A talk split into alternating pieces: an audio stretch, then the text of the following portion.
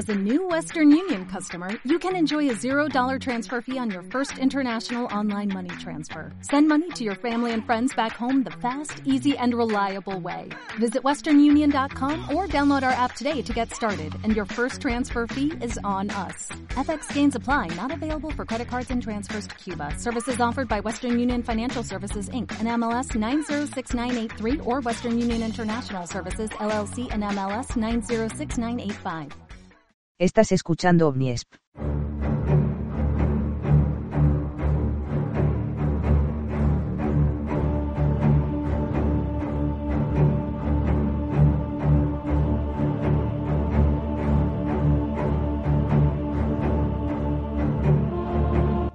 Buenas noches desde nuestro confinamiento y bienvenidos a OvniESP.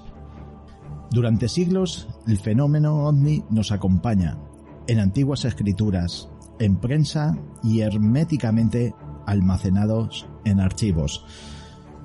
Pero desde hace tiempo hay gente valiente que empezó a atreverse a dar luz a este fenómeno desde la investigación. En algunas ocasiones con consecuencias negativas para el individuo, pero poco a poco este modus operandi se ha ido modificando con los años. Desde sus atracciones con lo espiritual, con lo oculto, hasta lo que es, en mi opinión, y me resulta más interesante, con lo técnico, científico y veraz. En el ámbito de investigación científica, no requiere que se desestimen los casos de avistamiento como nos acostumbran a ver. Existen varios grupos no gubernamentales que han investigado desde hace décadas el fenómeno en cuestión y categorizado este fenómeno en términos aeronáuticos como FANI, bautizado por el Comité de Estudios de Fenómenos Anómalos. Una vez más hablamos de este útil y maravilloso libro que es completamente imprescindible. Un libro de Rodrigo Bravo Garrido y Juan Castillo Cornejo. Pero esto nos hace plantearnos una pregunta. ¿Qué es la ufología aeronáutica? Para ello lo comentaremos, como no, con Mauricio. Buenas noches, Mauricio. Hola, Roberto. Buenas noches. Como siempre, feliz y encantado de estar aquí en el programa. Sí, la pregunta es estupenda porque explorar este mundo de la ufología aeronáutica nos brinda una serie de elementos y perspectivas que en muchas ocasiones suelen ser distintas del resto de casos que llegan por sus características. No, básicamente la ufología aeronáutica lo que hace es un análisis del fenómeno ovni, pero lo hace desde una perspectiva de la gente que está dedicada, del personal dedicada al mundo de la aviación. Entonces aquí tenemos desde pilotos, mecánicos, ingenieros, controladores de tráfico, azafatas, etcétera, etcétera, que tienen una serie de elementos que aunados hacen que los casos se presenten de una manera muy interesante, ¿no? Por una parte son personas que están muy bien entrenadas para realizar observaciones cuidadosas de lo que ven, tienen una mayor experiencia para evaluar cierto tipo de fenómenos de cara a lo que es la aeronáutica, porque ese es el mundo en el que viven, en el que han estudiado y su experiencia cotidiana. Tenemos además adicionalmente una serie de contactos por radares, por radio e instrumentos cada vez más sofisticados que por lo tanto, digamos, añaden elementos de evaluación muchísimo más consistentes y más importantes. También tienen la posibilidad, cuando se hacen avistamientos desde los aviones, de cambiar la perspectiva, porque los aviones suben, bajan, giran, entonces cambiar la perspectiva añade una forma de ver las cosas que en muchas ocasiones desde tierra sencillamente no se puede. Y también adicionalmente, pues añadimos un factor psicológico, social, podríamos decir, y es que es gente que tiene que cuidar su reputación. No suelen habitualmente emitir ciertos conceptos a la ligera y meterse en ciertos temas a la ligera, porque es que de su reputación depende en buena medida la continuidad de su trabajo, ¿no? Un piloto no puede pasar como un loco desbocado que dice cualquier cosa, porque entonces no vales como piloto, ¿no? Tienen que ser personas emocional y psicológicamente bastante estables, porque por obvias razones, pero que no hay que explicarlo, ¿no? Así que este tema de la ufología aeronáutica nos presenta todos estos elementos que lo vuelven muy interesante para analizar los casos que se presentan. Estos estudios se basan pues en un prólogo muy amplio que contiene este libro, y luego aparte también entra la categorización, digamos, por grupos y por tipo, ¿vale? Vamos a hablar un poco, o vamos a mencionar, mejor dicho, en qué consiste los encuentros y el tipo de encuentro que se valora para sacar una conclusión final de cada uno y de los casos que existen en este libro. Veamos qué significa cada categoría, Mauricio. ¿Empiezas tú por la primera? Claro. Lo que han hecho ellos es utilizar las categorías que anteriormente se habían utilizado, pero han tenido que hacer una serie de modificaciones, porque entendemos aquí, en el caso de la ufología aeronáutica, lo que se pretende es brindar una serie de categorías totalmente dirigidas a lo que es el mundo de la aeronáutica, sobre todo de cara a la seguridad aeronáutica, que es uno de los elementos más importantes en todos estos casos, ¿no? Todos estos avistamientos casi siempre han representado de una u otra manera una posible amenaza, y en algunos casos una amenaza muy directa al mundo de la aviación.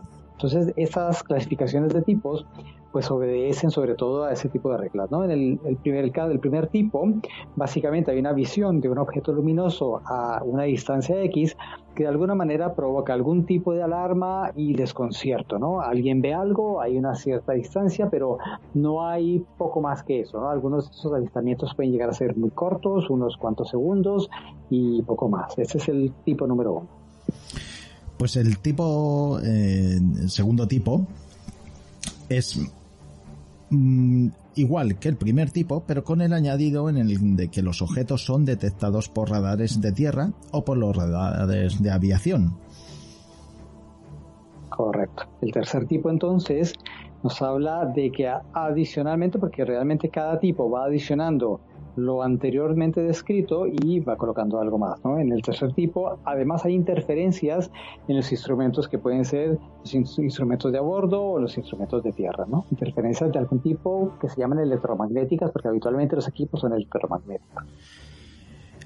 Los encuentros de cuarto tipo, que ya es el penúltimo, digamos que ya es donde nos vamos acercando a lo insólito, es aquel en el cual, dados los acontecimientos anteriores, un avión ya se ve obligado a hacer una maniobra evasiva y arriesgada para evitar la colisión con el objeto. Es decir, cuando ya, aparte de que ya ha sido detectado por el radar, porque es un peligro para la operación normal de un vuelo de una aeronave, con todos los añadidos anteriores, pero en este caso ya es cuando entra prácticamente en un contacto directo con el objeto en cuestión. Sí, y debo añadir en este cuarto tipo que, para que la gente, digamos, que quiera entender un poco hacia el mundo de la aeronáutica, cualquier tipo de maniobra en los vuelos comporta una serie de elementos que no se pueden tomar a la ligera, ¿no? Las variaciones de las rutas aéreas no son temas que se toquen a la ligera, ¿no? Aparte que hay costos inherentes que son muy importantes, y sabemos muy bien que desafortunadamente el dinero mueve el mundo. Los pilotos cuidan muchísimo los costos de los aviones. Las maniobras adicionales implican costos muy importantes. También implican riesgos que son también pueden llegar a ser importantes, ¿no? Y en el quinto tipo, pues ya se llega a utilizar aviones de combate que se ven obligados a tener algún tipo de enfrentamiento que puede ser, pues, prácticamente belicista, ¿no? Y en algunos casos han habido, por parte de los cazas, ataques directos a objetos no identificados, a los FANIs. Recordemos que el FANI viene de la palabra del inglés, del UAP, y este es el quinto tipo. En todas estas las circunstancias anteriores puede haber o no comunicación radial con el piloto, torre de control de la aeronave, y en muchas ocasiones es posible acceder a las grabaciones de esa comunicación.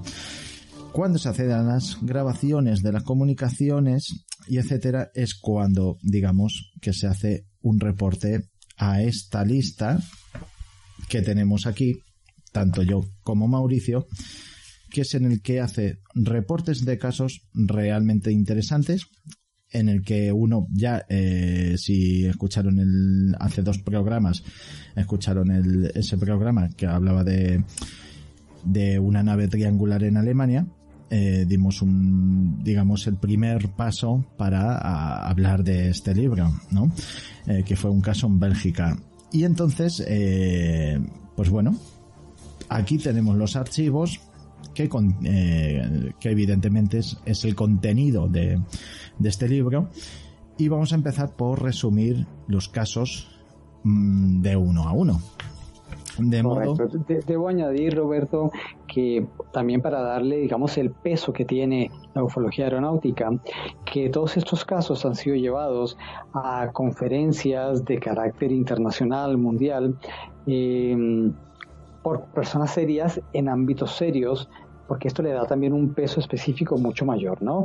Pensemos, hace más de 25 años, cuando empezó a surgir todo el tema de la ufología aeronáutica, lugares como el Instituto Smithsoniano, que para quien lo conozca saben que es una entidad de muchísimo peso y muchísima seriedad en los Estados Unidos, pues patrocinó la UFON, que era una red de voluntaria de oficiales de vuelo, para que los oficiales de vuelo, los pilotos, pudiesen reportar el avistamiento de FANIs, y utilizaban para ello además los reportes creados por la NASA, que es el ASRS, que es un sistema de reportes de seguridad de aviación, porque efectivamente se trataba de seguridad de la aviación.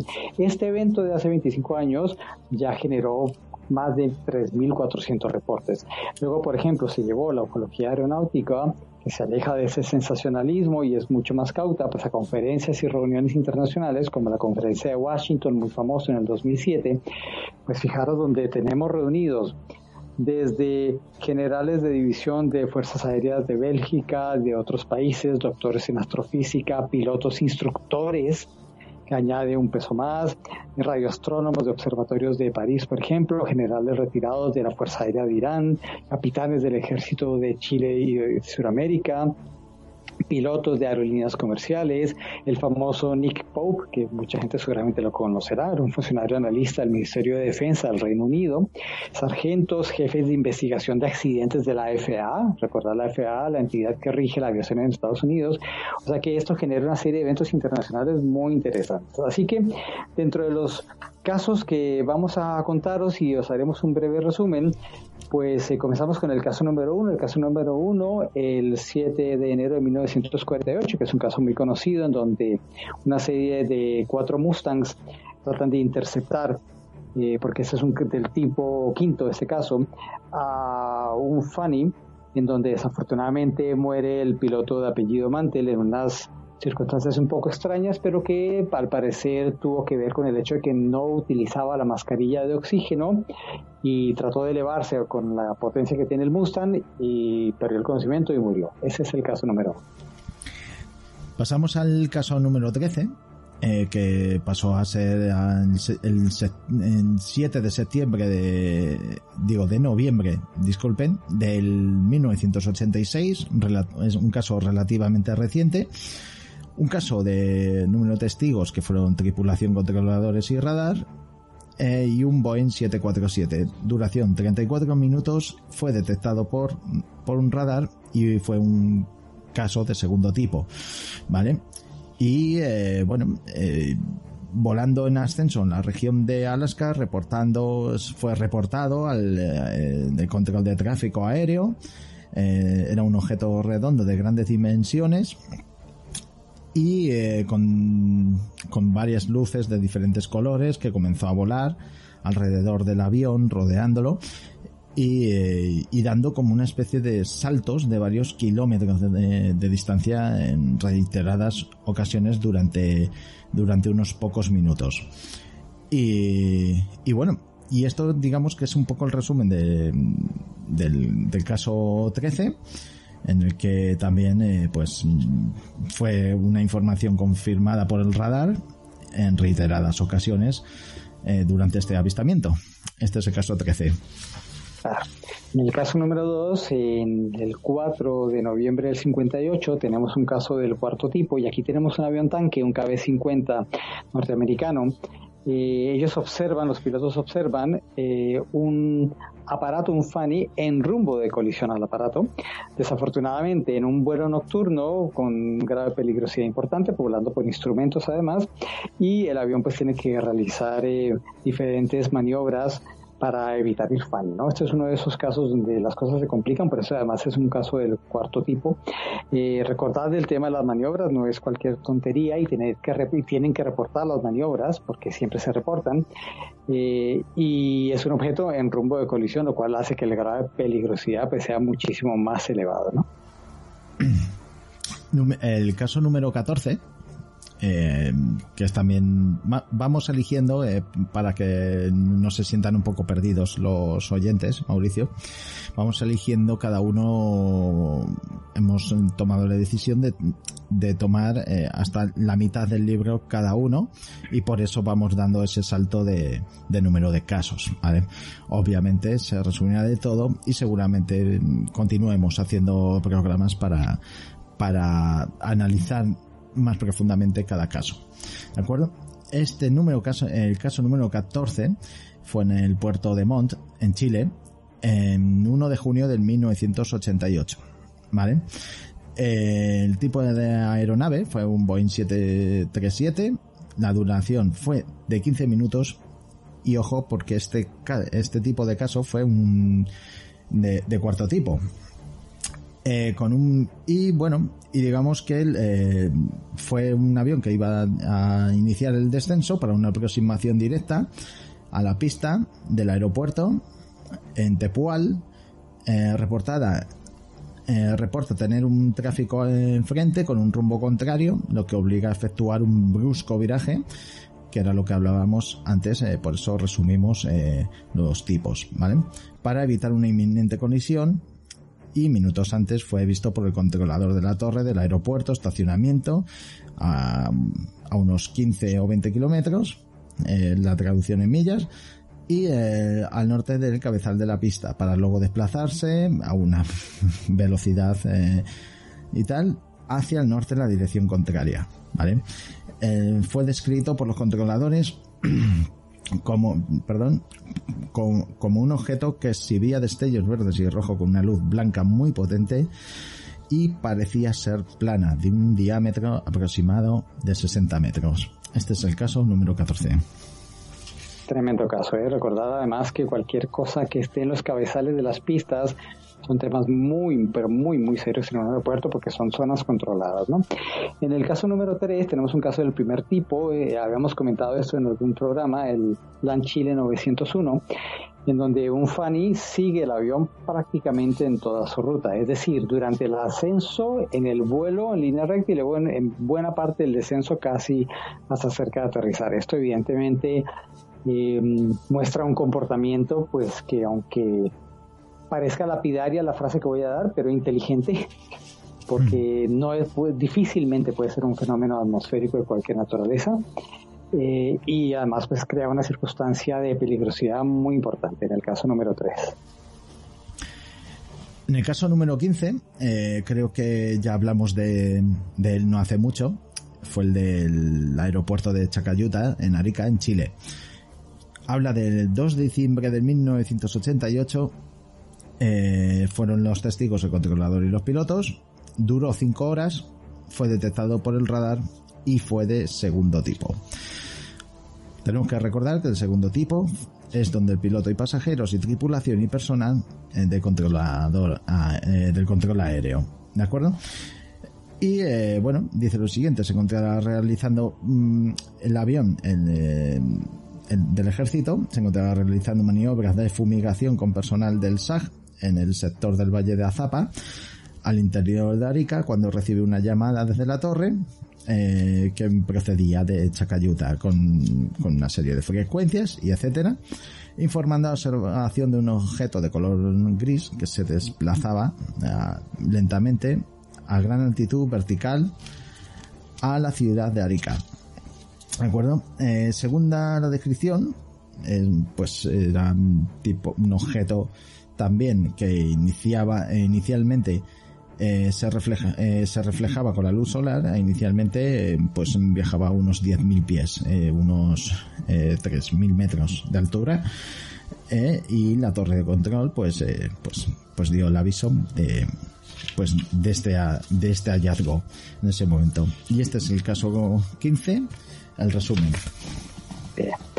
Tenemos el caso número 4, esto sucedió en Bogotá, y es del cuarto tipo. En 1964, un DC-4 se cruza peligrosamente con un FANI en vuelo por instrumentos.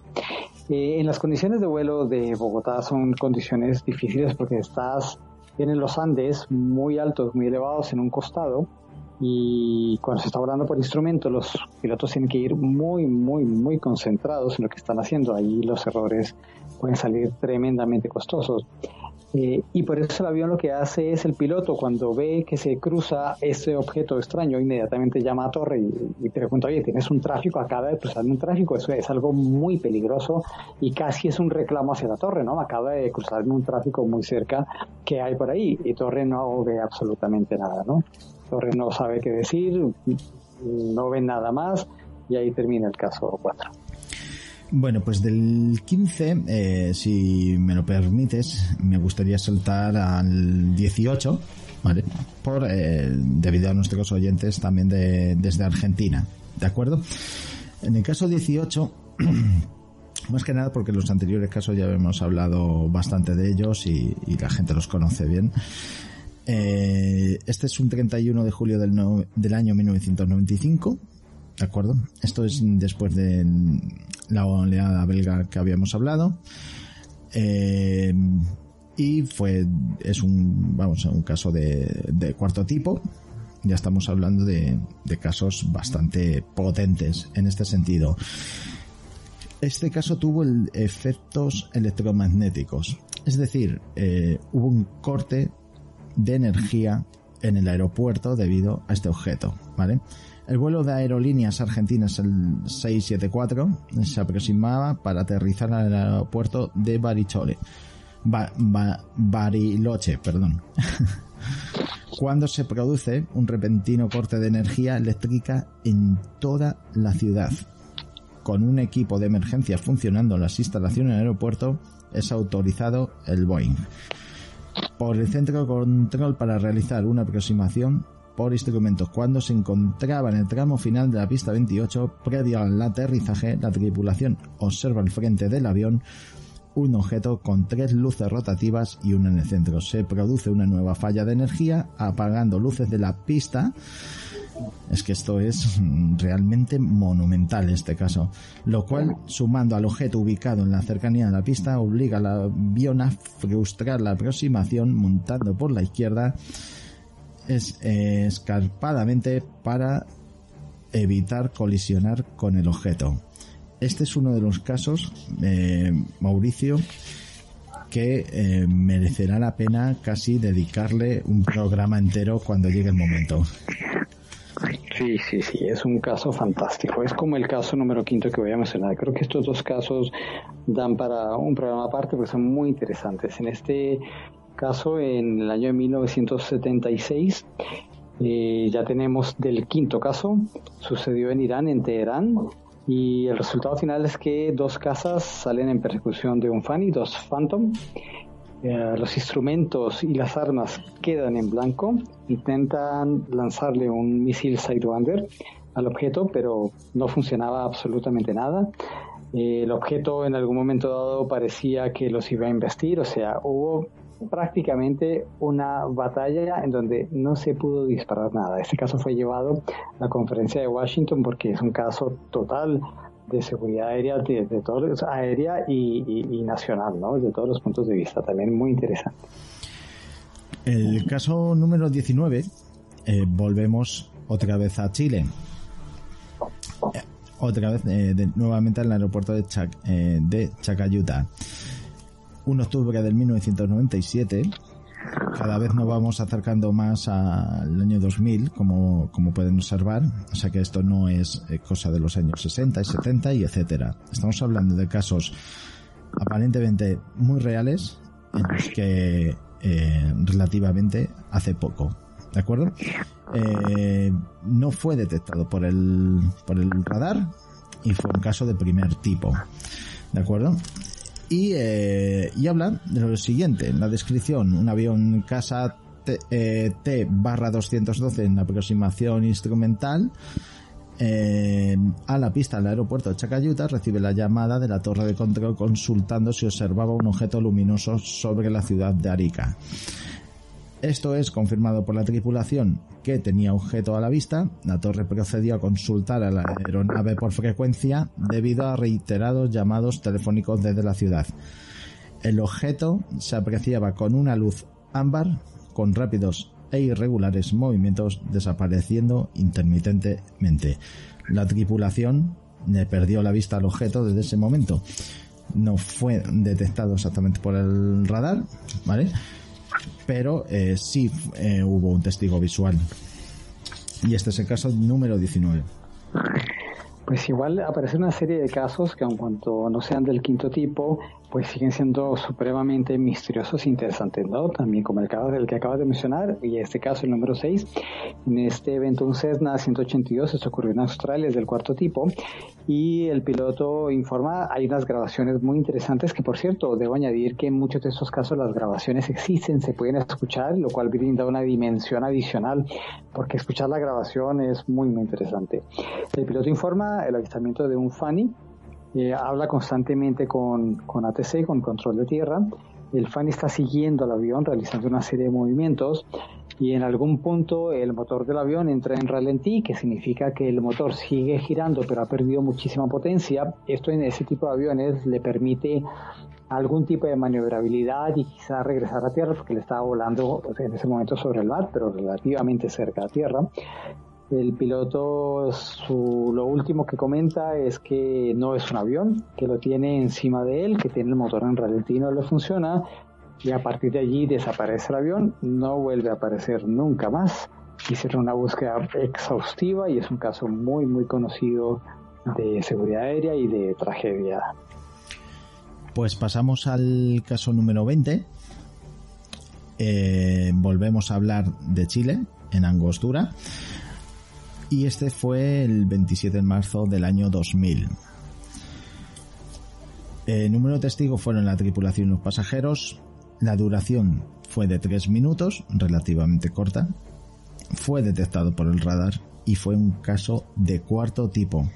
Estamos hablando de uno de los casos que se consideraron más importantes en el ámbito de Chile, ¿vale? Y hablamos de una aeronave Cessna 550 con un plan de vuelo desde Arica. Volvemos, siempre parece que entre esas regiones era donde más acumulación de avistamientos había. Procedía con autorización a abandonar el espacio aéreo controlado. Dejar, ¿te suena el micro, Mauricio? No sé. Sí, te suena como, sí, te suena como que te está rozando el micro, ¿no? Porque es de pinza lo que tienes. Vale, sí. Vale. Continuamos. Control de radar de Santiago a la altura de Angostura, con el cerro de Chayay y etcétera, ¿vale? Fue visto a unos entre 6.000 y 4.000 pies, a unos 1.500 metros de altura. El controlador del radar informó a los pilotos de que había tráfico en la zona, ¿vale? Y bueno, la tripulación observaba el primer tráfico, que tenía rumbo norte, con un desplazamiento vertical hacia la cordillera de los Andes, y que luego la tripulación lo perdió rápidamente de vista. En estos instantes se consulta la torre de... Bueno, es un caso muy, muy largo de contar, pero vamos, también es un caso en el que habría que profundizar bastante en él, porque la verdad que fue espectacular también, y es digno de dedicarle también pues un futuro programa, porque creo que aquí tenemos unos cuantos con todos estos casos, ¿verdad, Mauricio? Sí, hay unos casos estupendos. Fíjate que hay varios casos de estos, como el que voy a narrar, el número 7, donde son los controladores los que se ponen en alerta ante la presencia de un objeto. En este caso ocurrió en Santiago de Chile, en el aeropuerto de Tobaloba. y el controlador avistas del primer tipo avista un FANI. Hay una grabación, la grabación está disponible, por cierto, en una web que yo creo que os podremos dar, y hay una observación física de un objeto con movimientos totalmente anómalos en un cielo despejado con una visibilidad estupenda que no ve el radar. Nuevamente aquí hay algún fenómeno electromagnético extraño porque el radar está ciego. No, el radar está bien, aparentemente no tiene ningún inconveniente, como en otros casos donde se han quedado literalmente en blanco, pero en este caso sencillamente el radar no ve nada, pero la observación física está muy clara y dura un tiempo suficiente bajo los ojos de un observador bastante cualificado, cuyo trabajo es justamente ese, ¿no? Detectar y observar cualquier tráfico aéreo que surja. Ese es el del vamos, es el del famoso vídeo, ¿no? Me parece que estuvo circulando por la web. Creo que sí. Sí, ¿verdad? Sí. Es el, es... Bueno, pasamos al caso 21, también en Chile, en la zona, vamos, en La Unión. Ya llegamos al año 2000, ¿vale? Y es un caso de primer tipo, donde tres helicópteros MD-530 con un plan de vuelo Puerto Montt, Valdivia, volaban con un rumbo al norte a 1.200 metros de altura, vertical a la ciudad de La Unión, cuando una aeronave sin identificar despega, al parecer cerca del aeropuerto de los Maitenes de Casas Viejas, a rumbo oeste. Al entrar en contacto visual con el comandante de la agrupación, este procede a irradiar por frecuencia multicom su identificación. Ya estamos hablando ya a día de por el año 2000 las frecuencias multicom. Su posición y sus intenciones cuando de manera repentina y mientras se desarrolla la comunicación, la aeronave no identificada realiza una aceleración que le permite ser perdida de vista por las aeronaves militares. Y este es el caso número 21, tiene bocetos y etcétera, que quizás, pues bueno, quizás si ponemos algún artículo en el blog pudiéramos escanear estos bocetos para que se haga una idea a la gente de visualmente de qué tipo de casos estamos hablando. Correcto.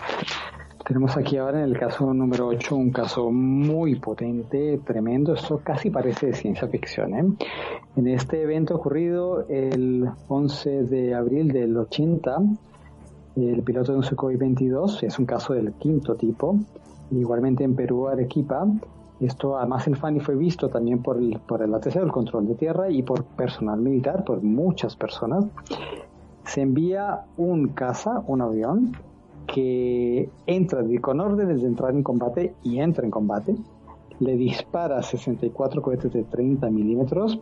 Varios de ellos, dice el piloto, que estima que al menos 10 de ellos hacen blanco directo en el objeto, en el FANI. No le causan ningún daño. Llega a ver el objeto a una distancia tan corta como 100 metros, que es una distancia muy corta en la aeronáutica. Lo describe como un disco con una cúpula central. Y el piloto describe que el FANI absorbió los cohetes como si fuera líquido y se veía como vibrar la estructura del aparato, y tan pronto absorbía el impacto de los cohetes pareciera como es que se volvía a endurecer y adquirir esa aparente consistencia metálica. Definitivamente es un caso tremendo que también a lo mejor daría para un programa, porque el caso es muy muy potente, ¿no? Aquí ya hay un ataque directo, muchas personas lo ven, los radares lo ven, personal militar lo ven, muy interesante. El caso número 22, volvemos a Chile, al aeródromo de Rancagua, año 2003, una duración de 3 minutos. No fue de primer tipo, no fue detectado por el radar. Y mientras un avión de la casa de Nutaneo CN-235 se encontraba lanzando paracaídas libres en ejército de entrenamiento nocturno a 1800 pies, 6.000 metros. Estas traducciones, alguno me parece que sí, son vertical de aeródromo de Rancagua. El controlador de la torre observa que desde el sur pues se halló una extraña luz que se aplazaba a gran velocidad, moviéndose en zigzag rumbo hacia el norte, pasando por debajo del avión, y sin que la tripulación en este caso no apreció visualmente, porque se encontraba en viraje. Para iniciar el lanzamiento de los paracaídas en vertical hacia la pista de que procedía esos lanzamientos. Este fue un caso tipo 1 y luego sí, tiene un análisis bastante largo, pero normalmente cuando es un tipo de caso así que no hay tan pocos testigos oculares, pues es normal que siempre faltan datos. Pero claro, también en este caso se recogen porque con anterioridad pues hubieron suficientes casos como para tomarse en serio inclusive un caso de tipo 1. Sí, además que pienso que no porque sea el tipo 1 llega a ser menos importante, lo que sencillamente nos está mostrando es una serie de elementos para pensar, ¿no? Porque siguen siendo cosas muy interesantes, ¿no? En el caso número 9 tenemos un Cessna 337 en el año 83. El controlador observa y el piloto también un cono, fijaros, un cono de grandes dimensiones con movimientos muy rápidos y se generaron interferencias electromagnéticas muy importantes, ¿no? Es un caso del tercer tipo por ello. Estos casos también tenemos que tener en cuenta que cuando son pilotos y controladores los que observan objetos con formas extrañas y con movimientos totalmente anómalos, pues tienen desde mi punto de vista casi la misma importancia que aquellos que son del quinto tipo, en donde hay ataques directos por parte de casas, ¿no? Son muy, muy importantes. Y yo con este, que es el último caso de este libro que nos ofrece tantísima información y de un estudio tan completo como este, pasamos al caso número 23. Este ya fue en el Canal de la Mancha, en Francia. Aquí los testigos fueron el piloto y el radar del centro de control. Duró unos 10 minutos y fue un caso de primer tipo. El piloto del avión es un avión mediano de pasajeros, el BN2, que iba desde el sur de Inglaterra destino a Francia. Pues reporta inicialmente un extraño objeto volando erráticamente a 10.000 pies, 3.300 metros. Posterior a la primera notificación, informa observación de un segundo objeto a 16 kilómetros de distancia. Ambos objetos eran similares y aquí, ojo, porque esto es muy conocido por todo el mundo. Los objetos eran los cigarros, los que tienen forma de cigarro, que de tanto se hablan a día de hoy. Y es que estamos hablando de un caso del año 2007. ¿De acuerdo? Entonces, digamos que este sería como un inicio de muchas otras veces que se han visualizado este tipo de objetos. Normalmente son más en zonas volcánicas, en volcanes, ¿verdad, Mauricio? Que en muchos otros lugares, pero aquí fue avistado por un piloto y por un radar. Sí, correcto. Nos quedan 3 casos. El caso número 10 es un Cessna en Chile, es un caso del tercer tipo. El piloto observa un FANI que se mueve a una velocidad extraordinaria y se generaron en este caso perturbaciones electromagnéticas, pero eso es del tercer tipo. Luego tenemos un caso muy interesante en Brasil, es del quinto tipo, en el año 86. Aquí tenemos involucrados 2 aviones F-5E y 3 Mirage, la torre de control de Brasil.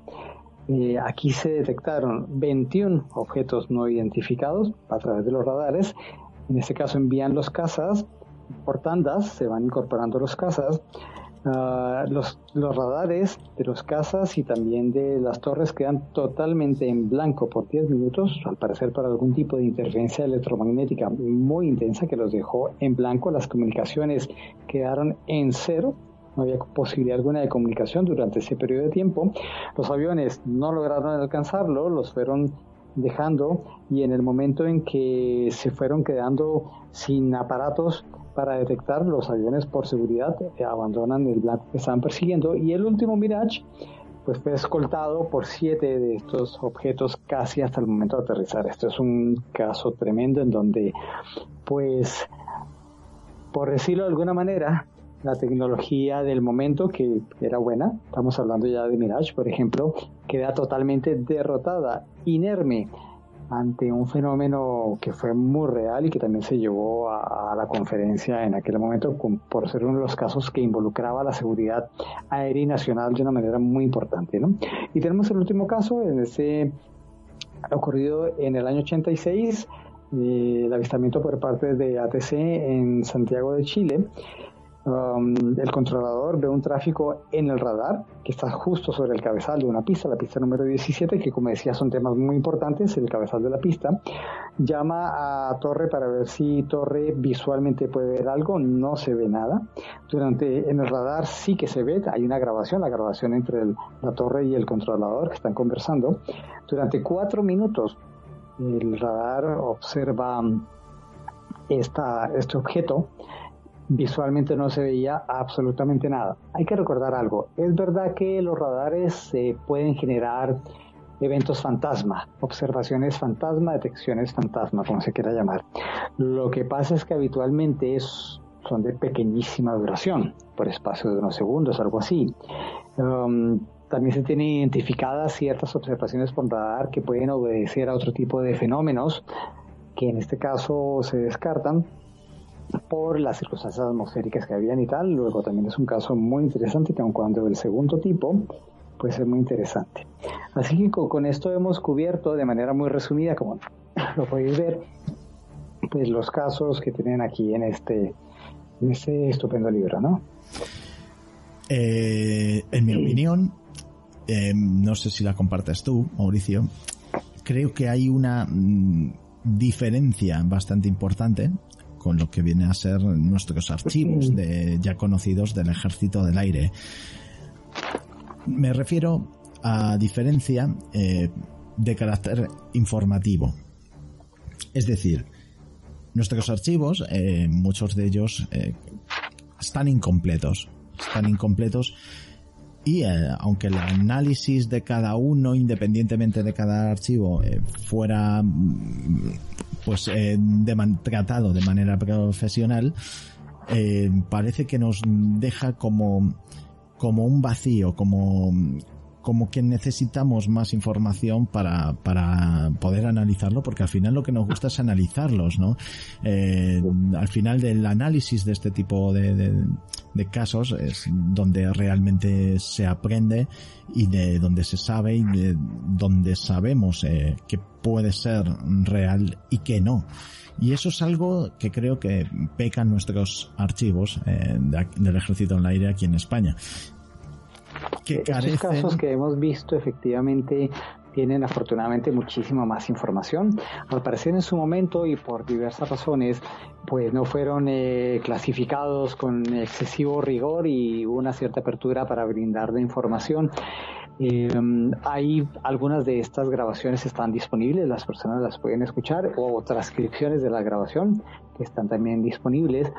Luego, evidentemente, sí, Roberto, hay mucha más información, por lo menos en estos casos hay muchísima más información. Quizás porque en algunos de esos casos, en aquella época y en esos lugares donde se dieron, pues había una mayor apertura, y sobre todo porque el criterio que regía es y era la seguridad aérea, ¿no? Entonces valía la pena investigarlos y analizarlos internacionalmente, pues porque se veía seriamente comprometida la seguridad aérea, como os hemos contado en algunos de estos casos de una manera muy directa, y o porque habían riesgos que se generaban importantes, y o porque pilotos y controladores tenían que hacer una serie de reportes, poner su reputación en juicio. O sea, una serie de elementos que los hacen casos muy, muy interesantes.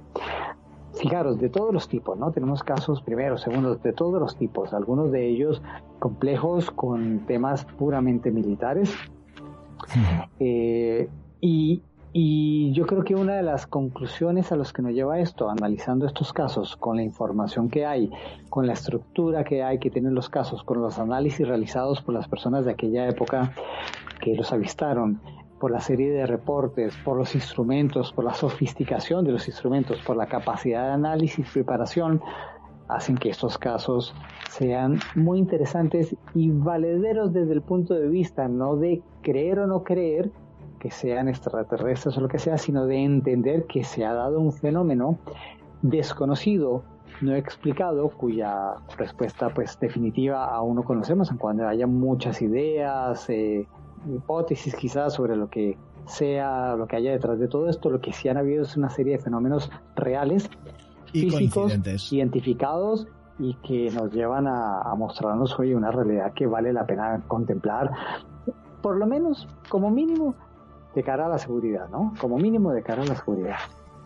Y eso es lo que hicieron. O sea, si por ejemplo, volviendo a la comparativa que he sacado hace unos instantes respecto a nuestros archivos, pues por poner un ejemplo breve, Mauricio, un caso de tipo 1, pues la argumentación que pudiera dar en los archivos del Ejército del Aire es de que, bueno, fue hallado por un piloto inexperto, era joven, etcétera.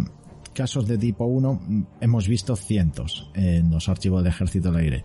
O como, por ejemplo, poner en cuestión el nivel cultural de la persona o del testigo, ¿no? Como es en los casos de Burgos, que estuvimos hablando también en uno de nuestros programas, y era lo que ponía en cuestión.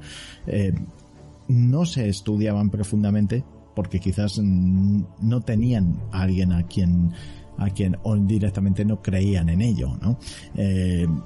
Aquí no es cuestión de creer o no, es bien como has dicho tú, se trata de seguridad aérea. Y el problema que habían durante los archivos del Ejército del Aire nuestro es que en la gran mayoría de las ocasiones, cuando era evidente, la excusa era de que probablemente fuera una nave enemiga, un avión enemigo. Nunca se orientó hacia el fenómeno ovni. Entonces, al carecer de esos archivos, pues la persona que retomó pues estos archivos, pues sinceramente pudo hacer más bien poco con ello y descartar pues casi el 80% de los casos por falta de información, porque se haya perdido o porque no se tuviera en cuenta. Sí, denota una falta de interés que no logro a veces entenderla, porque pues evidentemente es cualquier tráfico aéreo no identificado siempre será importante por los temas de seguridad nacional y aérea, o sea que es algo un poco extraño, no lo sé. Lo cierto es que fijaros en estos casos de los que hemos hablado, que hemos comentado, aún los casos del tipo 1 siempre presentan una serie de elementos que me parecen suficientes para darle un peso específico, elevado e importante a este fenómeno, a estos objetos voladores que no se logran identificar bajo condiciones de vuelo específicas y en circunstancias determinantes que te dicen, oye, es que tiene que haber algo, no sé qué será, no sabemos qué es, pero tiene que haber algo. Ahora, en los casos de los ataques o en los casos de poderosas interferencias electromagnéticas que dejan radares en blanco de aeronaves y radares en tierra en blanco, que los radares de tierra son muy potentes, o sea, que están hechos para eso. Eso es muy serio, ¿no? Son casos muy serios. Uno se pregunta muchas cosas cuando ve estos casos, ¿no? Yo por lo menos en la simple inquietud intelectual, cuando uno lee estos casos dice, a ver, si esto fuese un fenómeno causado por una civilización que llega de otro lugar, que llega de otro mundo, pues desde mi punto de vista yo creo que evidenciaría por lo menos dos cosas. Una primera, no pareciera haber una real actitud belicista, porque la capacidad que tienen estos objetos es enorme, han superado todas las aeronaves que hemos tenido, han superado ataques directos, han superado los radares, han superado los avistamientos, han superado una gran cantidad de cosas. Entonces, aparentemente no parecía haber un carácter belicista, si es que la explicación, vuelvo y repito, fuese esa, ¿no? Que vengan de afuera, considerando posibilidades. Y también nos muestra que el interés de los seres humanos por esto, pues no sé si debería ser mayor o por lo menos más claro y abierto, porque es muy extraño lo que tú decías, ¿no? De que en España no se haya contemplado esto de una manera más clara, porque comporta riesgos importantes. Hay que entender que cuando un avión es perseguido por un objeto durante todo el vuelo, eso genera una situación de estrés muy importante. Muy importante, eso puede desconcentrar a los pilotos, es que te está siguiendo un aparato, algo desconocido durante todo tu vuelo, o sea que aquí hay temas que son significativos y que tienen un peso muy muy elevado. Sí, además estos casos, por ejemplo, aquí en España hasta hace relativamente poco ha estado escondido al público, a diferencia de otros países. No sabemos por qué, ni el motivo del por qué, ni qué interés hubiera para exponerlo al público. Pero finalmente este tipo de cosas pues han de saber, porque si no se sabe pronto se va a saber tarde, pero finalmente siempre van a salir a la luz, ¿no? Y muchas veces es debido a esto.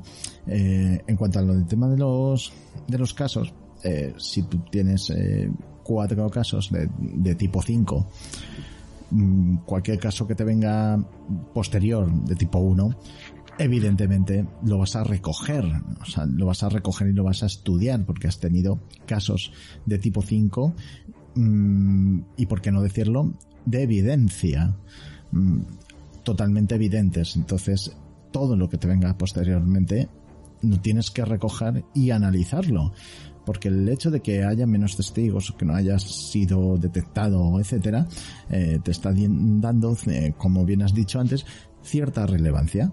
Esa relevancia es porque ha habido otros casos relevantes, pero poner una excusa que se ha llegado a poner con nuestros archivos de pilotos jóvenes, gente sin experiencia, no tenía horas de experiencia, pues bueno, al final pone un poquito en evidencia a lo que se investigó en su día, que más bien fue poco, porque de hecho en un artículo en Lugo que escribí hace un año en el blog, pues finalmente te das cuenta que por la descripción que daban ni siquiera iban a la zona a investigarla.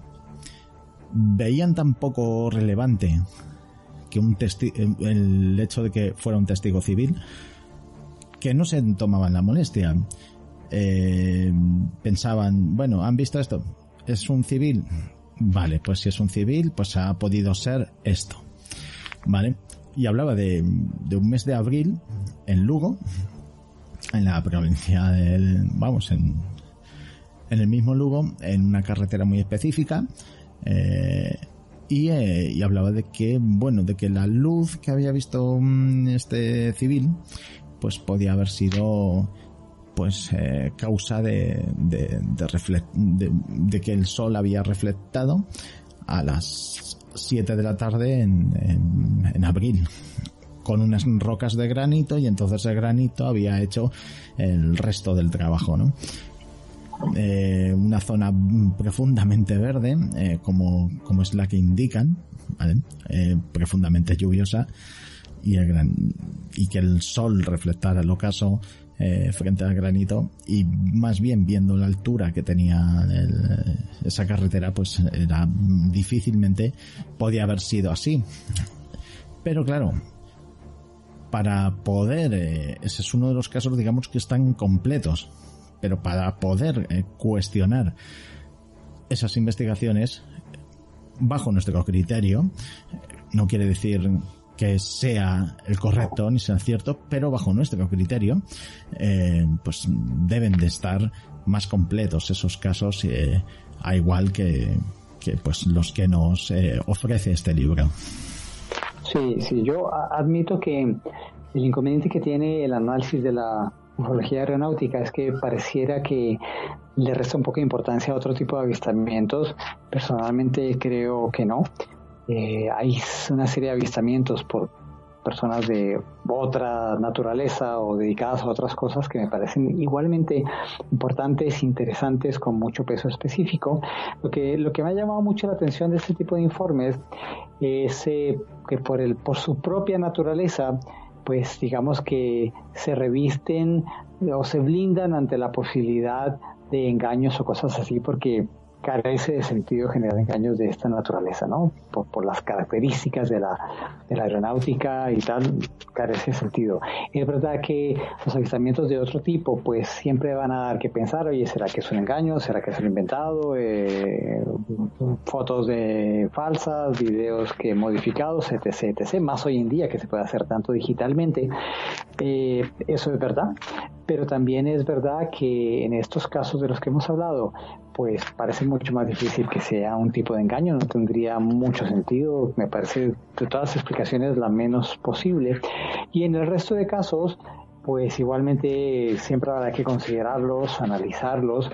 Entre más información, pues muchísimo mejor. Aquí en estos tenemos información muy buena, porque es que tenemos información de todo tipo, muy técnica. Así que igual siempre creo que hay que estar abiertos ante los casos, las circunstancias, pero con criterio, que me parece muy importante, con criterio. Por supuesto.